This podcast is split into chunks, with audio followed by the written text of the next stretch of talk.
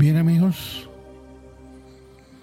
con el gusto del día de hoy para presentarles dentro de la plataforma Conciencia Radio, uno de los programas que va a estar a partir de enero del 2024,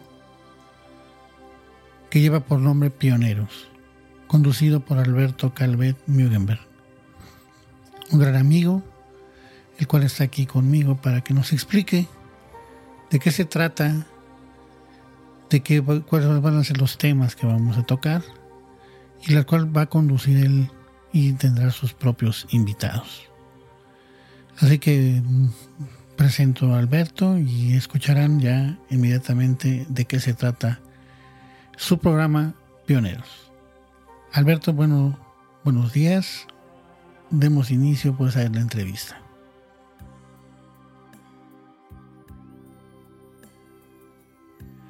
Hola, ¿cómo estamos? Muchísimas gracias, Saúl. Me da muchísimo gusto de verdad estar en esta plataforma de Conciencia Radio. Y muchísimas gracias también a todos los que nos escuchan. Creo que el tema de pioneros es importante porque nos pone justamente a pensar en nosotros como los encargados de expandir nuestra propia conciencia, de darnos cuenta de quiénes somos. Nadie puede hacer ese trabajo por nosotros. Por eso es que somos pioneros. Eso es lo que hace que un pionero abra camino, el conocerse a sí mismo, el que expanda su conciencia, el que tenga una claridad más amplia de lo que es la vida, de lo que son sus relaciones, de hacia dónde quiere dirigirse, y lo más importante, el que nos ubiquemos en un momento en el que todos juntos a nivel planetario estamos pasando, diría yo, como por un embudo de que nos va a conducir a un nacimiento, ¿no? A una nueva etapa en la historia planetaria en la que las guerras, espero que así sea, ¿no? Y todos desearíamos que así fuera, puedan ya pasar a una etapa anterior de nuestro desarrollo colectivo como especie, y que de verdad juntos, otra vez y como pioneros, podamos abrir esas puertas del futuro que nos van a dejar vivir ahora sí de maneras más armónicas con el mundo y entre nosotros. Perfecto, Alberto, pero es un gusto, la verdad, también tenerte aquí. ¿Qué te puedo decir? Lo único que puedo decirles, amigos, amigas, es que ya llevamos varios años conviviendo, platicando acerca de, ahora sí, vulgarmente, como se dice, de estos temas, que en su mayoría no se enfocan a cosas o aspectos muy superficiales dentro de la búsqueda espiritual y del conocimiento propio. Conozco a Alberto ya hace más de 20 años, por lo que hemos platicado en diferentes ocasiones de muchos temas. Pero obviamente él está enfocado muy bien, como tiene dos carreras, uno como psicólogo y el otro como comunicólogo, en lo que le facilita pues el expresar y dirigir un programa que, como lo dijo ya, va a ser pionero en ese despertar de conciencia de que esperamos verdaderamente vaya sucediendo. Pero Alberto, la primera pregunta: ¿qué temas más o menos tocarás en tu programa que nos puedas decir para que la gente vaya familiarizándose con tu programa?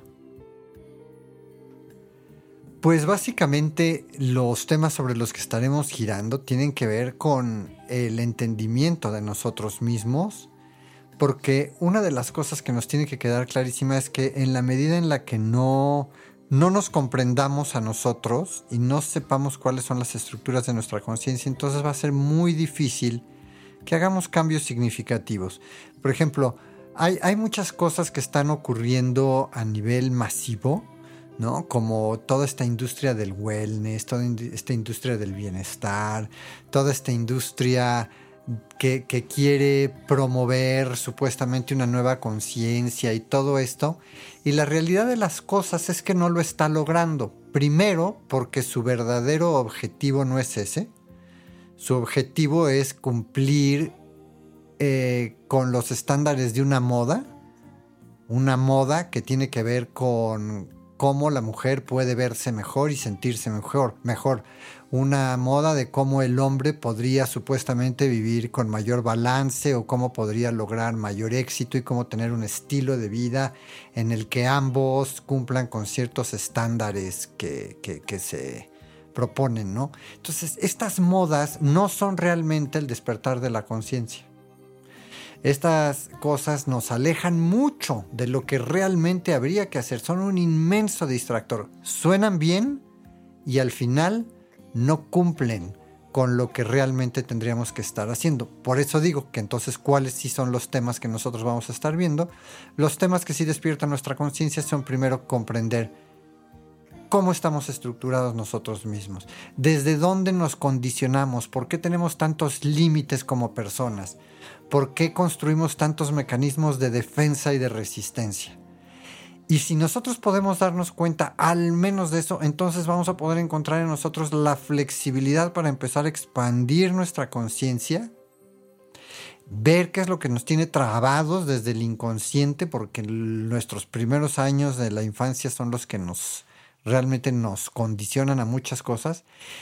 Y la revisión que estemos haciendo actualmente de nuestra vida, entonces va a tener elementos prácticos, concretos, y muy bien estudiados en términos de psicología que pueden conducirnos a esas otras dimensiones que hablamos de espiritualidad. Porque también una cosa que se está, o algo, un área de la conciencia que se está modificando de maneras muy fuertes a niveles colectivos es la espiritualidad humana. Las grandes religiones también han dejado ya de ser faros para las nuevas generaciones. Ya las nuevas generaciones no están ingresando a esas grandes religiones. Ya se están preguntando temas más existenciales que necesitan de un conocimiento muy preciso y ya no, esto es bien importante, ya no de la creencia. De la creencia y de la fe. Bueno, pues qué bueno, porque debo decirte que, y a todos ustedes, amigos, que la plataforma Conciencia Radio tiene ese propósito precisamente de buscar una transformación de todos estos conceptos en el terreno espiritual.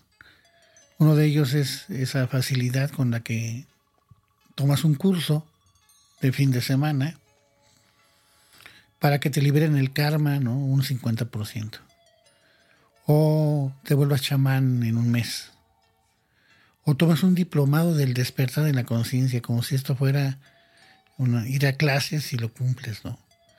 Entonces, ante esas ofertas en Conciencia Radio, siempre surgió esta idea de tener a conductores que, si bien estamos metidos en este difícil camino, porque es personal,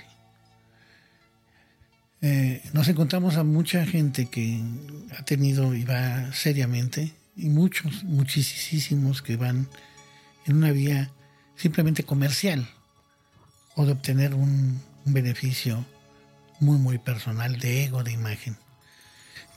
Por ejemplo, Beto, otra pregunta, ¿no? Vas a hablar de psicología transpersonal, me imagino. Hablarás de ciertos aspectos también de terreno espiritual puramente. Y otros con relación a las neurociencias, más o menos, eso es lo que hemos platicado. ¿Qué nos puedes decir de esto? Sí, claro. Por supuesto que voy a hablar de psicología transpersonal. La psicología transpersonal, sus vínculos con la sabiduría antigua o ancestral y también lo que las neurociencias han encontrado con respecto al puente que existe entre estas dos. ¿Por qué la psicología transpersonal se ha convertido en algo tan importante en los últimos tiempos? Tal vez no esté todavía a nivel masivo, digamos, pero la realidad es que los nuevos paradigmas de la psicología sí están en el terreno de lo transpersonal. transpersonal, esta palabra lo que significa es más allá de la persona. Esa es una manera de verlo. Estamos hablando de más allá de nuestra estructura de personalidad. Pero, por otro lado, la palabra, el prefijo trans, mejor dicho, también significa a través de. Entonces, esto significa que a través de nuestra persona, a través de nuestra estructura de personalidad, puede haber aspectos más amplios de nuestra propia conciencia que se manifiesten, y hacia allá vamos. Por ejemplo, todos estos temas de los que hemos hablado, o de los que pueden ser muy conocidos para algunos de ustedes en cuanto a la espiritualidad, experiencias místicas, estados de conciencia más amplios, algunos temas que se vinculan a la parapsicología y a experiencias extrasensoriales. Todos estos son campos de estudio para las neurociencias y también para la psicología transpersonal. A diferencia de otras escuelas de psicología que podrían pensar que esto, o podrían considerar que esto, por ejemplo, son territorios del delirio y de la patología o de la enfermedad mental. No es así. Hoy está muy claro que esto ya no es así. ¿Por qué se pensaba eso hace 120 años, en la época de cuando surge el psicoanálisis, Freud y demás? Bueno, pues Freud fue una figura sumamente importante a principios del siglo XX y obviamente con su estructura y su academia, ¿no?, muy médica, psiquiátrica, pues lo que trató de hacer es de alejarse de cualquier tema que pareciera delirante o que a él lo quemara y su reputación se viera cuestionada. Y junto con él muchos otros psicoanalistas y médicos de aquella época lo consideraron así. Sin embargo, desde aquellos años esto muy claramente empieza a dividirse en dos terrenos de investigación. El primero de ellos, pues si quieren podríamos decir que muy, muy representado por Freud, pues se queda en el terreno meramente médico, enfocado al estudio de la enfermedad mental y de lo que es la psicopatología. Pero el siguiente grupo de gente que se separa de él en su momento, pues fue, por ejemplo, incluía a gente como a Carl Jung y a gente como a Roberto Assagioli. Estas personas son los pioneros de la psicología transpersonal. Jung y Assagioli se conocieron, uno era suizo, el otro era italiano. Bueno, con esto lo único que estoy poniendo es un referente para que hoy veamos cómo desde aquellos años, y a partir sobre todo de la década de los 70s, las neurociencias empezaron a hacer investigación profunda también en la psique humana, a darse cuenta de cómo el cerebro humano realmente funciona, cómo es que tenemos ciertas facultades latentes a las que si nosotros despertamos o ponemos en movimiento de maneras conscientes, podemos ingresar en estos otros estados más amplios que son en donde ocurren estos fenómenos parapsicológicos, estos fenómenos como la clarividencia, como la clariaudiencia, como la telequinesis, como la telepatía, este tipo de cosas. El siglo pasado, desde sus inicios y finales, también podría decir del 19, fue famoso por los temas de la mediumnidad y todas las investigaciones que se hicieron en torno a la mediumnidad por ciertos grupos. Entonces, hoy, avanzada todo eso, con un siglo de diferencia, pues tenemos muchísimo material a nivel neurocientífico para saber cuando estamos ante casos que todavía no nos podemos explicar muy bien porque hay cosas que están más allá de nuestros terrenos de la conciencia, y cuando también podemos detectar, cuando fácilmente, pues se puede claramente distinguir a alguien que tiene un problema psicopatológico, de esquizofrenia, escucha voces, y por lo tanto, pues esto no es mediumnidad, sino un verdadero problema de patología mental, ¿no? Pero bueno, así es como se abren estos dos grandes territorios, así es como avanza la psicología transpersonal en el siglo XX, y hoy es una escuela de psicología, siendo la primera el psicoanálisis, la segunda el cognitivo-conductual, la tercera el humanismo, la cuarta fuerza es esta psicología transpersonal, que va a abrir una quinta que sería la parte psicoenergética de la psicología, y desde ahí lo que queremos es tener una mirada más holística, integral del ser humano. ¿Quiénes somos y cómo estas facultades, cómo es que estas dimensiones psicoespirituales forman parte de nuestra vida cotidiana?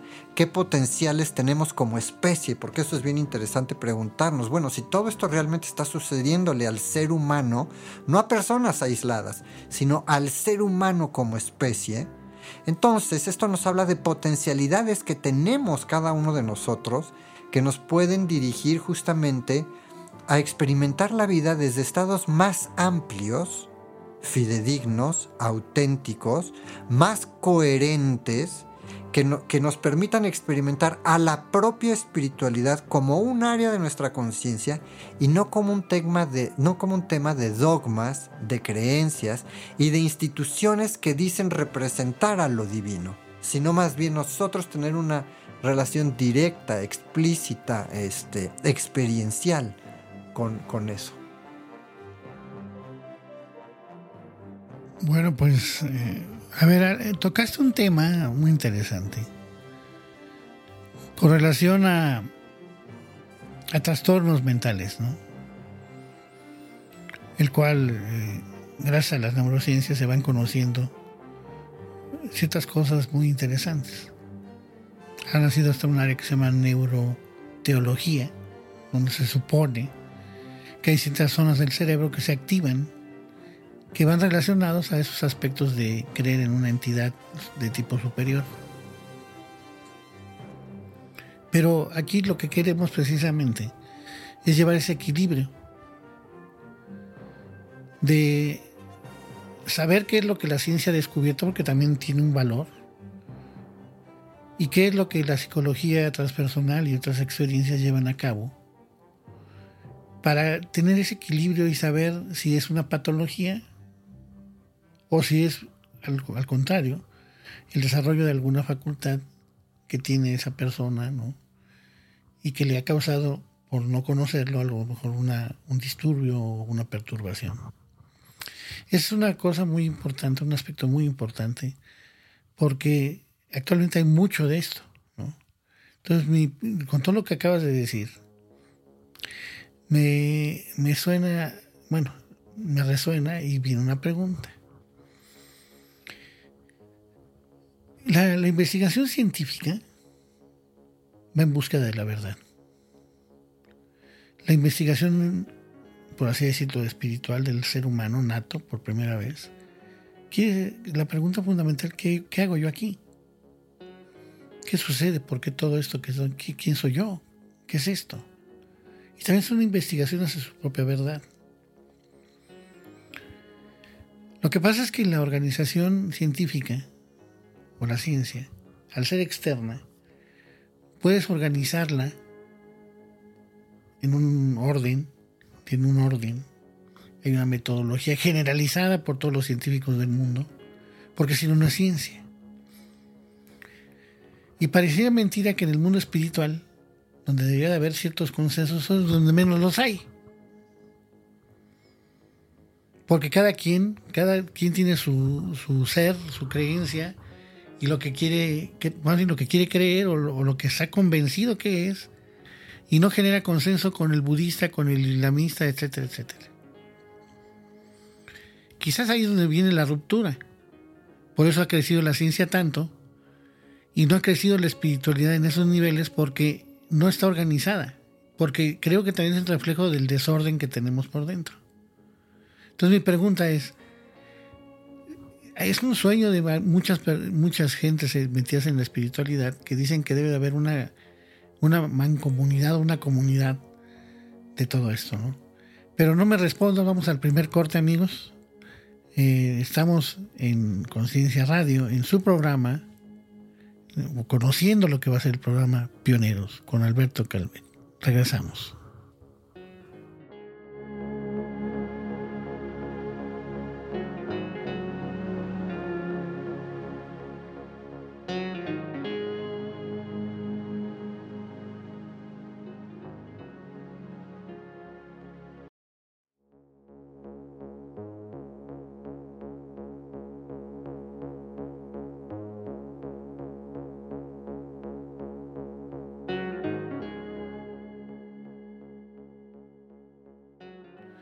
Bien, amigos, regresamos y Alberto, nos quedamos con la pregunta y estamos atentos a tu respuesta. Sí, efectivamente, creo que es fascinante lo que estás comentando y el punto al que hemos llegado, porque efectivamente, ¿por qué la ciencia en el mundo, la ciencia a nivel externo, en el exterior, ha llegado a tanto, al punto de poder tener una estación espacial, al punto de podernos llevar a Marte o de poder lanzar sondas al espacio? O sea, hemos llegado a un punto de desarrollo tecnológico y científico inmenso externamente. La pregunta es, ¿qué tanto eso mismo puede significarnos un avance en nuestro interior? Y vemos que no tanto, por eso seguimos teniendo diferencias, por eso las guerras, por eso las luchas, las diferencias de opinión entre una religión y otra, mi nación contra mi nación, tu Dios contra mi Dios. Todo eso se debe a que de verdad no entendemos cómo funciona la mente humana. Sí hay una ciencia del interior. Esa ciencia del interior tiene que ver con... Es multidisciplinaria, diría yo. Esa ciencia del interior tiene que ver con la psicología como ciencia, en el sentido de que la psicología sí nos muestra cuáles son las estructuras de nuestra conciencia. Como en cualquier ciencia, hay diferentes modelos que nos explican cómo está constituido el ser humano, pero hay un consenso común que nos permite entender que hay un área de nuestra mente que es inconsciente. Hay un área de nuestra mente que es consciente. En nuestro inconsciente personal se encuentra una inmensa cantidad de condicionamientos con los que hemos crecido. Nos condiciona la sociedad, nos condiciona la educación en la casa, nos condicionan nuestros padres, nos condicionan la religión y nuestras afiliaciones políticas, nos condiciona los estudios académicos que hemos tenido, nos condiciona la propia cultura, nos condiciona, ok. Todos esos condicionamientos están en nuestro inconsciente. Resulta ser que ese inconsciente no es único ni personal. Claro, tiene elementos personales, pero se conecta con el inconsciente de toda la gente con la que vivimos. En este caso, por ejemplo, podríamos hablar de un inconsciente familiar. Todos compartimos ciertos elementos inconscientes con nuestras familias y así con la sociedad. Así con la nación en la que estamos. ¿Por qué? Hablamos de un inconsciente nacional porque todos los que vivimos en México reconocemos ciertos símbolos patrios y sabemos que tienen que ver con la historia del país en el que estamos. Pero si te vas a Egipto, la gente que vive en Egipto también reconoce símbolos que le son comunes a su cultura y no a culturas de otros lugares, y que a eso a ellos les da una identidad. El inconsciente nos da una identidad a todos, pero así como nos da identidad, el sentido de nuestra cultura también nos limita. Al final, toda la humanidad comparte un inconsciente colectivo. Bueno, esas son las áreas, ¿no? Los niveles, digámoslo así, del inconsciente. Y nuestro consciente es apenas un aspecto, digámoslo así, de un iceberg, la plataforma de un iceberg sobre la que estamos parados. Nuestro inconsciente personal sería la parte de abajo del iceberg y luego el océano sería el inconsciente colectivo. ¿Y es eso todo lo que tenemos como la formación o las estructuras de nuestra mente? No. La psicología transpersonal lo que nos está recordando, al igual que lo hacían las tradiciones antiguas, es que por encima de nosotros hay estados de conciencia más amplios. Esto quiere decir que si volteamos desde la superficie del iceberg en la que estamos parados, desde el yo consciente, si volteamos hacia arriba, lo que nos encontraríamos es una atmósfera, un universo que brilla con sus estrellas, y a eso la psicología transpersonal lo ha llamado el supraconsciente.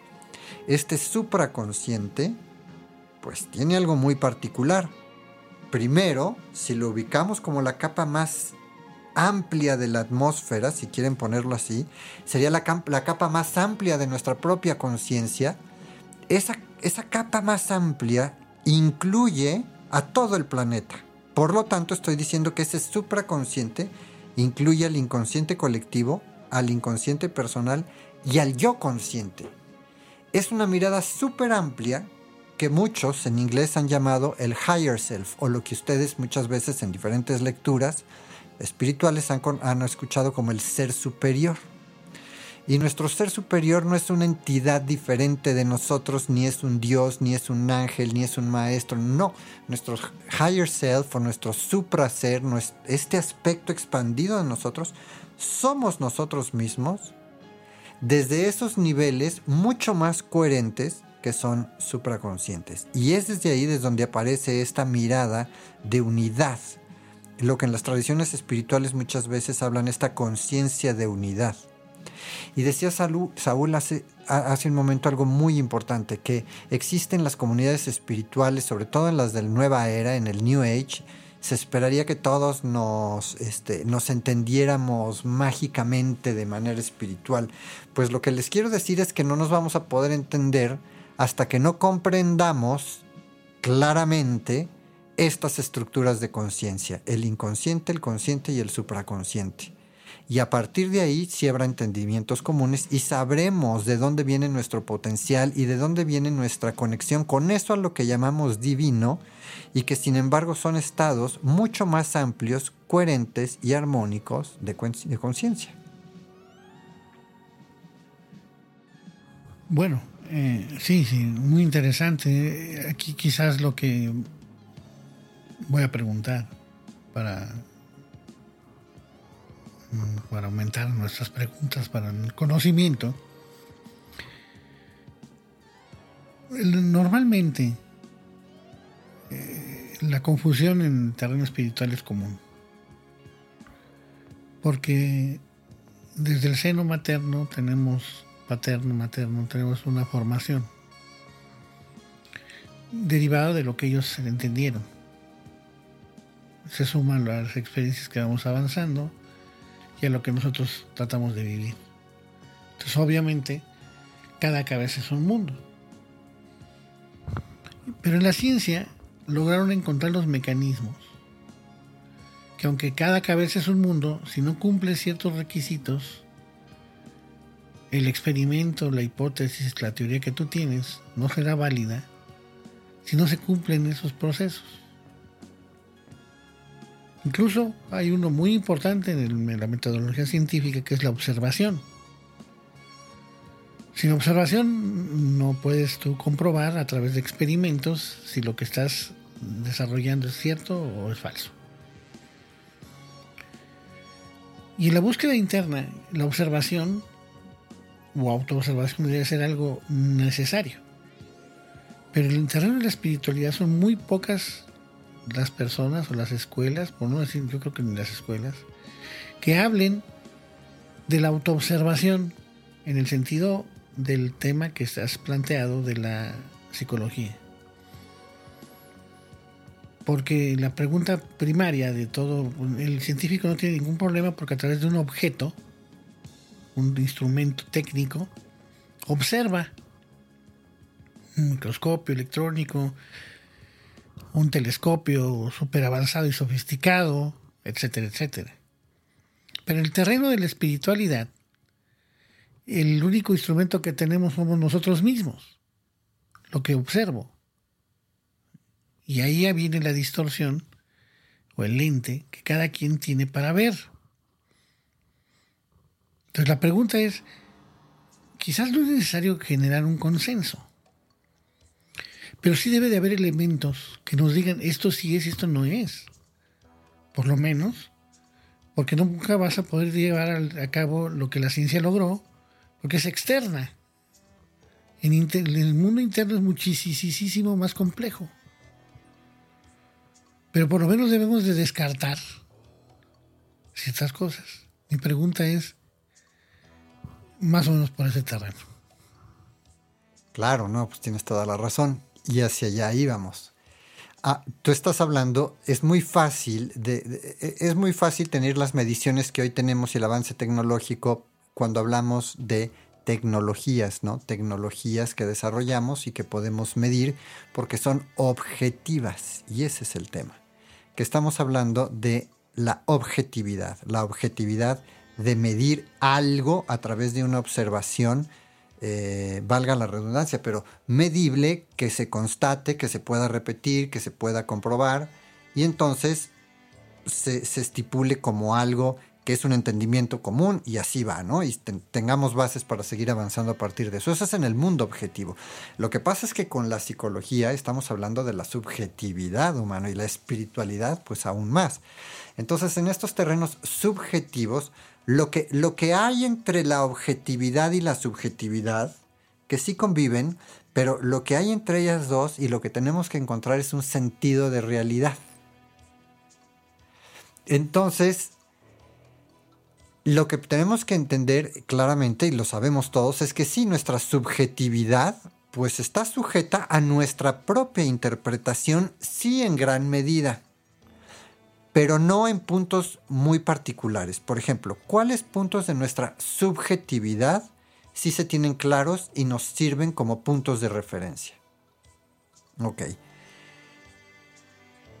El yo, este sentido de identidad que dice ser yo cuando digo yo, ¿quién soy yo? Y entonces empiezo a contar mi historia para decirle a los demás quién soy yo. Este yo es subjetivo. Si uno estudia el cerebro y lo abre, uno no se encuentra con el yo. Uno se encuentra con los hemisferios cerebrales, se encuentra con el tallo cerebral, se encuentra con una red neuronal, se encuentra con todo eso, pero uno no encuentra al yo, ¿cierto?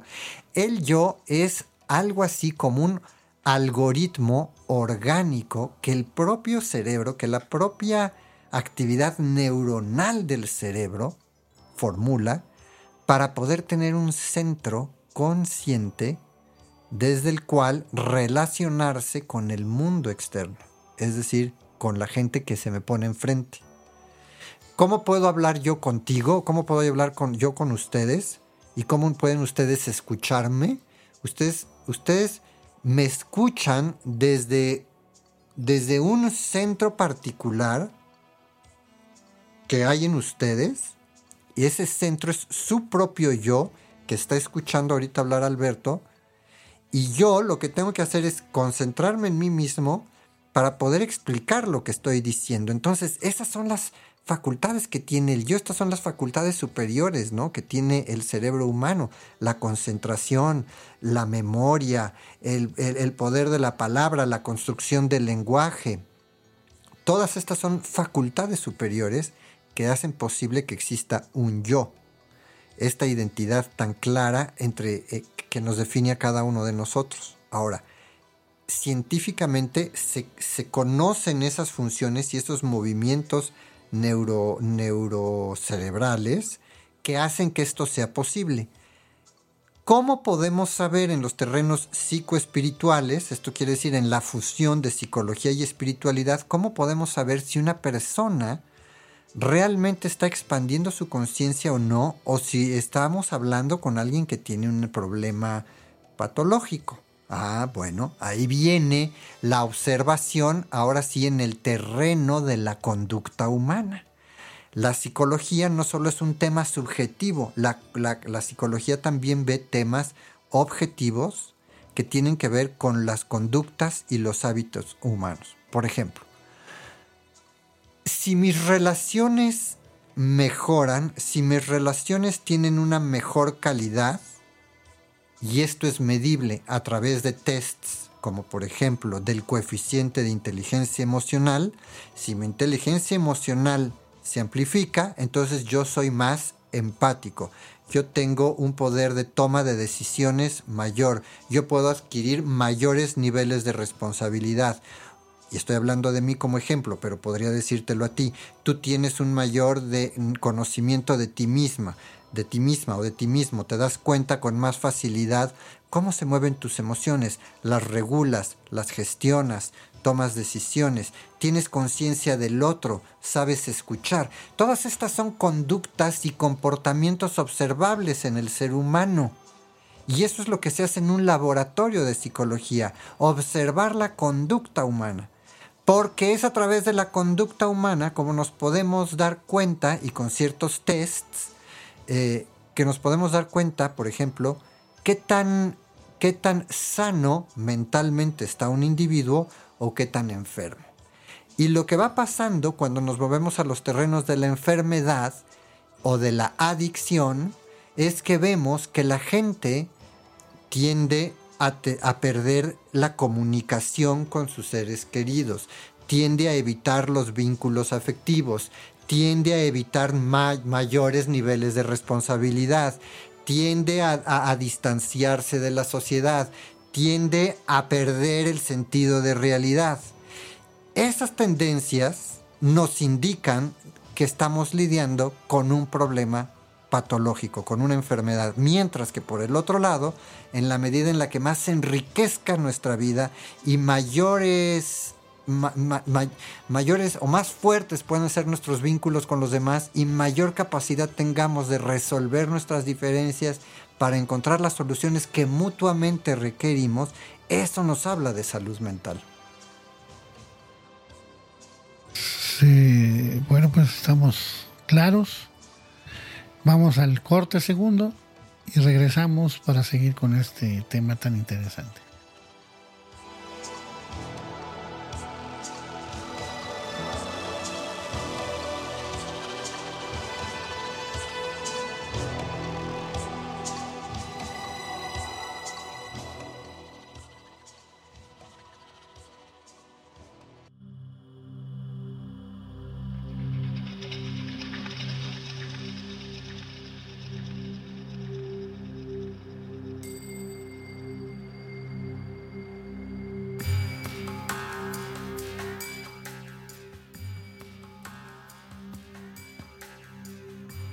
Bien amigos, regresamos al programa Pioneros. Y bueno, Alberto, nos tocó al finalizar el segundo bloque, estaba hablando de todas estas enfermedades derivadas de patologías ya críticas y que de repente se confunden con aparentemente procesos de tipo espiritual. Pero mi pregunta sería, hay muchos asesinos seriales que siempre era su comportamiento de limpieza, de orden, respetuosos. Sus vecinos generalmente ni siquiera tenían la sospecha que esto existiera. Decían, caray, cuando lo descubren, ¿cómo es posible que eso existiera? Yo no sabía. Pero se ve y se procesa, ¿no? Después de las investigaciones, que son individuos ya nacieron con una patología muy marcada, enfermedad. Y no sé por qué la mayoría de los asesinos seriales, los más conocidos, los que más han destruido, vienen con un nacimiento, un carácter religioso sumamente castrante. Y se vuelven bien locos, ¿eh? O hay unos que están peor, que incluso pues hacen desastres por todos lados, ¿no? En el nombre de la espiritualidad. Porque somos muy vulnerables, ¿no? Al creer. Entonces mi pregunta, Beto. Hay muchos casos de personas enfermas y que socialmente son aceptados, pudiendo causar problemas muy serios, ¿no? A muchas gentes. En la parte espiritual queda claro, con lo que acabas de decir, que existen ciertos test donde pueden verse si esa persona trae una patología o no. Y al contrario, ¿no? Crecimiento, que esa persona lo que da es amor, virtud, enseñanza, cooperación, etc. ¿Qué pasa con estas personas que están enfermas y que socialmente aparentemente son aceptados? Mira, es buenísimo esto que dices y yo empezaría contestando con una frase de Krishnamurti que decía que ajustarnos a una sociedad profundamente enferma no es ningún signo de salud mental. Y tiene toda la razón. ¿Qué pasa? Muchas veces hablamos del psicópata como algo que está allá afuera en algún lugar lejano a nosotros, o del sociópata, ¿no? Y no nos damos cuenta que todo eso está alimentado por el inconsciente colectivo que compartimos. Lo que hoy estamos viendo en el mundo con presidentes que atacan una nación, le envían bombas, además se apoderan de ella y hacen todo este tipo de cosas. O pueblos que durante milenios han estado peleados por sus ideas religiosas, porque unos sí son el pueblo elegido y el otro dice que también lo es, y entonces ahí te van las bombas. Y este tipo de discusiones, todo esto está compartido en el inconsciente colectivo. No, ninguno de nosotros es ajeno a lo que está pasando del otro lado del mundo. Entonces, surgen de pronto individuos en los que verdaderamente sí, están activas estas psicopatologías y tienen características muy particulares. Primero, la búsqueda por el poder a costa de lo que sea. No les va a importar pasar por encima de quien sea, ni de lo que sea, con tal de hacerse de más poder. Esa es una característica bien importante anotar. Ahora, el poder no solo es político en el caso de un presidente, el poder también lo puedes buscar espiritualmente. ¿Cómo? Teniendo miles de seguidores que crean en tu discurso, mientras tú tienes, en este caso de la psicopatología, mientras tú tienes, o el psicópata tiene, sus intereses y sus metas ocultas que a través de toda una congregación va a lograr. Primero, saciar, pues evidentemente su trastorno narcisista, y después hacer uso de la gente que esté a su alrededor. Y esto es bien delicado y lo hemos visto en todas las desgracias de grupos pseudo, diría yo, espirituales, de los que hemos tenido noticias, que han acabado en que todos se mueren porque se van a subir a la cola de un cometa, o en que todos están dispuestos a dar la vida por su líder, aunque se haya comprobado que el líder ha abusado sexualmente de menores de edad, que el líder ha abusado de diferentes maneras de la gente, de su propia posición de poder. Y dice traer un mensaje de la divinidad y de Dios y de quien sea, y eso lo utiliza simplemente para manipular o para obtener sus propios ingresos, los de su familia, vivir de maneras millonarias, mientras todos sus seguidores le entregan sus casas y todo esto. O sea, son abusos desmedidos del poder. Eso nos habla de patología, y desgraciadamente la gente que se engancha en esto también tiene que tener un foco de muchísima atención para preguntarse qué es lo que lo está llevando a seguir a alguien, en lugar de pensar por sí misma, en lugar de atreverse a ser consciente, en lugar de atreverse a ser, como hemos dicho desde el inicio, un pionero de su propia conciencia, en lugar de ir al autoconocimiento. Porque la espiritualidad al final no te la puede dar nadie. Al final la espiritualidad es un aspecto de tu propia conciencia, a la que, si conoces bien, la puedes desarrollar de maneras sumamente armónicas, muy congruentes con la ecología de un planeta que tanto nos necesita, muy congruentes con las relaciones que hoy necesitamos tener para aprender a colaborar y a cooperar, en lugar de estar compitiendo y comparando, luchando, más bien colaborar, cooperar, para un mundo mejor, para un mundo amplio, para un mundo que de veras esté en nuestras manos. Y eso nos va a llevar a niveles de madurez como especie, globalmente, nuevos. Porque es como si globalmente, en términos de toda la humanidad, estamos saliendo de una adolescencia en la que ya hicimos pedazos la casa. Hemos peleado los unos con los otros. Y lo que tenemos que hacer es convertirnos, pasar a una etapa de adultez temprana que nos ponga la responsabilidad en las manos y que diga, vamos por nuestra cuenta. Somos una especie que sí puede salir armónicamente al universo, porque al final ya estamos dando pasos hacia allá afuera, pero ¿con qué estados de conciencia o de inconsciencia lo estamos haciendo? Eso también es preocupante. Tenemos que ir hacia allá en estados supraconscientes, armónicos, coherentes. Bien, amigos, Beto, creo que hay muchas cosas que hablar, y de eso va a ser tu programa. De eso es lo que queríamos al hacer este programa el día de hoy, para que fueran conociendo lo que va a tener de contenido Pioneros dentro de la plataforma de Conciencia Radio.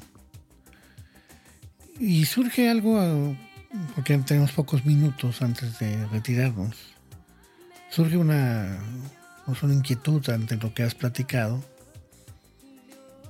Es muy difícil tratar de caminar solo en este camino. Creo que la mayoría de las personas coincidirán conmigo que sirve de refugio, quizás condicionado, como quieras, saber que existe alguien que nos puede ayudar, algo de tipo superior, algo que nos dé certeza ante un mundo tan complejo, y que de ahí es esa parte de la que se aprovechan estas personas que tú acabas de comentar. Pero sí existe sinceridad en las personas, sí existe en muchas la fraternidad, y se ve muy reflejada en la coherencia entre lo que hablan, dicen y hacen, que es una característica que yo sí he notado como fundamental en una persona que sí está viviendo lo que dice. Lo hace, así piensa, así lo ejecuta, y en ese proceso ayuda a quien sea bajo la línea que él se maneje. Y particularmente no tienen una religión específica, ¿sí? No son partidarios, de una religión exclusiva, sí de una espiritualidad universal. Y de esa la fraternidad que yo me imagino en la propia Novena Sinfonía de Beethoven, en ese poema de Schiller que tiene la Novena Sinfonía, que no sé si se escucha, hermano, no es, pero bueno, si habla de una oda a la alegría, de esa humanidad que puede no ser perfecta, ¿no? Ser más armoniosa, más hermanos, unos hermanas con otros. Creo que ese es el fin de nuestros programas, ¿no? O sea, hablar de toda la estructura que traemos para tratar de darnos cuenta que sí hay algo más, pero que debe de llevar un orden. Con eso te dejo la última. Beto, tenemos poquitos minutos. Ojalá y puedas dar respuesta. Sí, efectivamente. Pues lo primero con lo que habría que ir concluyendo es decir que religiosidad y espiritualidad no son sinónimos. La religiosidad es un tema externo, tiene que ver con cultos, representantes, iglesias, templos, mezquitas, etc. Esa es la religiosidad. La espiritualidad, por su parte, es un aspecto de la conciencia humana, es universal, es común a todos. Esa es la espiritualidad y esos son los terrenos transpersonales.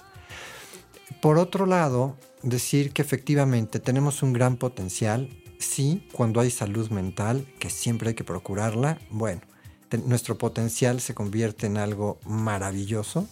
Estar en la experiencia humana es algo de lo más enriquecedor, porque nos muestra realmente los misterios más profundos de la existencia que aún no logramos descifrar y sin embargo vamos en pos de ellos.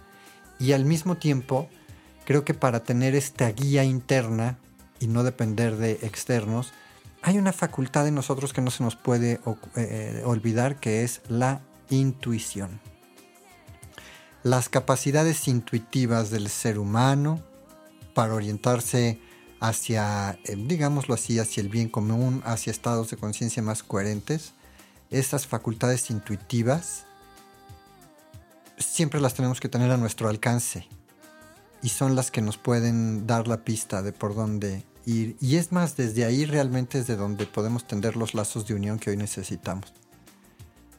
Altamente intuitivos, eso es lo que necesitamos, seres humanos altamente intuitivos.